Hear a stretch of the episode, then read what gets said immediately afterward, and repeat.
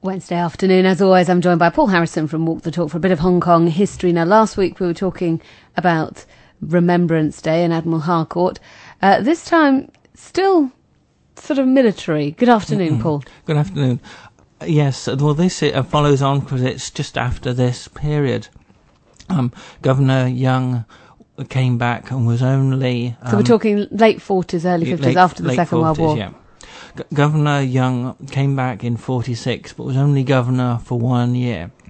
He wanted to introduce lots of changes. He did introduce some changes in that um, Hong Kong was a lot less racist.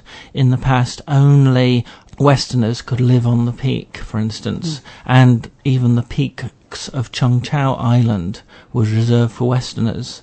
There are some stones around Cheung Chau which uh, mark the boundary limits for the Chinese. So we had apartheid on Cheung Chau Yes, and the peak. on the peak. Right. Uh, only two, I should say, only two Chinese people could, or Chinese descent people lived on the peak before this time. One was the wife of uh, Chiang Kai-shek. Uh, Him being the leader of the Kuomintang, you can hardly turn her down. She was American, Chinese, and the other was Robert Ho Tung, who was Eurasian. Mm. Another racist rule was that Chinese couldn't get the high ranks in the civil servants, but this was broken by Paul Tsui, who had worked in the was a Hong Kong youth student, left, became a captain in the British Army, working for I meant talking about them again, the British Army Aid Group, the spies who hmm. covered Hong Kong. So such loyalty couldn't be rejected. So he was made the first high flying civil servant, um, whereas all the others came to this area and did two years of studying Cantonese. He went to Oxford University for one year to study administration. But Young's only here for a year, and Grantham takes over from him. Alexander Grantham, remembered by the hospital in Aberdeen and the Fire Brigade Museum. So, Hong Kong, as I spoke about last week, was in a mess. When Grantham wanted to have jobs. China was in chaos. Planes are an expensive piece of hardware, and to save them from the chaos, two China Airlines flew their planes to Hong Kong and used Kai Tak as their base. But with the war between the communists and the nationalists, the ownership of these planes got complex, such that litigation flew but planes didn't. Right. So there were um, 80 planes here belonging to the CNAC, which had been founded in, that's the China National Aviation Corporation, that's now Air China. That had been founded in 20, 1929, 1930. 55% of the shares going to the Chinese government and 45% of the ch- shares going to Curtiss-Wright Company, which later became Pan Am. So, what happened with these planes?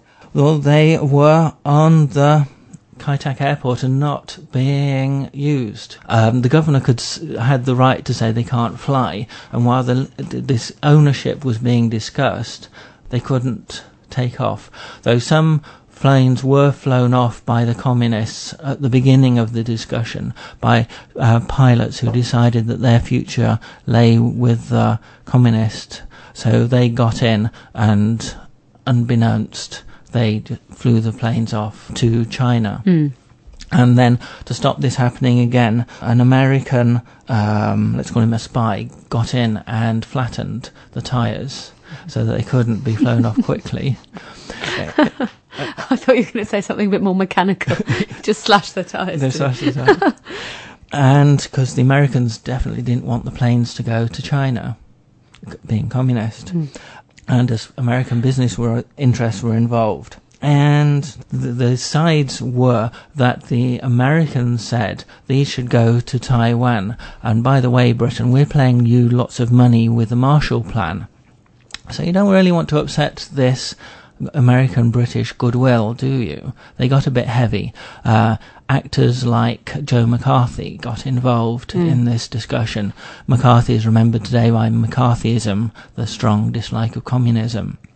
And people like Claire Chennault, who was had been the leader of the Flying Tigers, the American mercenaries who flew with the Chinese during the Second World War.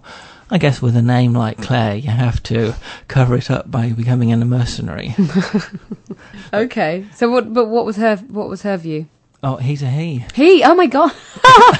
That's why I'm saying it. With an, being a boy called Claire, you have to. I thought it was a really cool girl. No. Right. Okay. Like the- so what was his view? Well, he, he was. He's a Texan and had been flown with the American uh, Air Force, and in 1937 had gone to China after leaving the American Air Force to be a mercenary for the Kuomintang, training up pilots and then encouraging American pilots to come over as mercenaries, and they flew as the Flying Tigers against the Japanese. but what did he want? Uh, the plane to happen Well- with the planes? Yes, he had bought shares in these Right. companies, and he's involved with the CIA and people like that. And Zhou Enlai, for the communist, was saying, we own these planes. And Britain, if you should take these planes and give them to the Americans or the Kuomintang, just remember that we have British possessions in Shanghai now, and if you take our possessions, we'll take your possessions. So Britain was in a quandary, and Grantham, the governor, said the Brits are realistic, and if they get ashamed, they like to wrap it in a legal covering.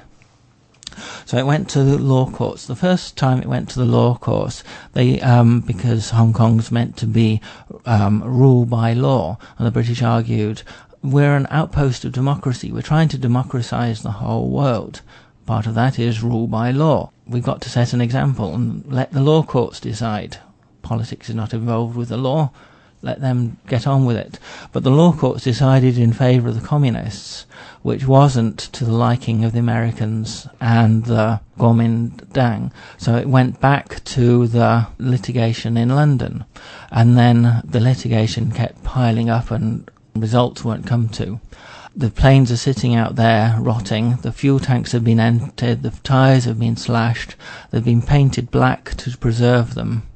Um, and then to end the story, the Korean War came along to resolve it. Because once the Korean War had started, there was a UN embargo against China. Because at this time, Taiwan was the UN representative Mm. uh, for representing China.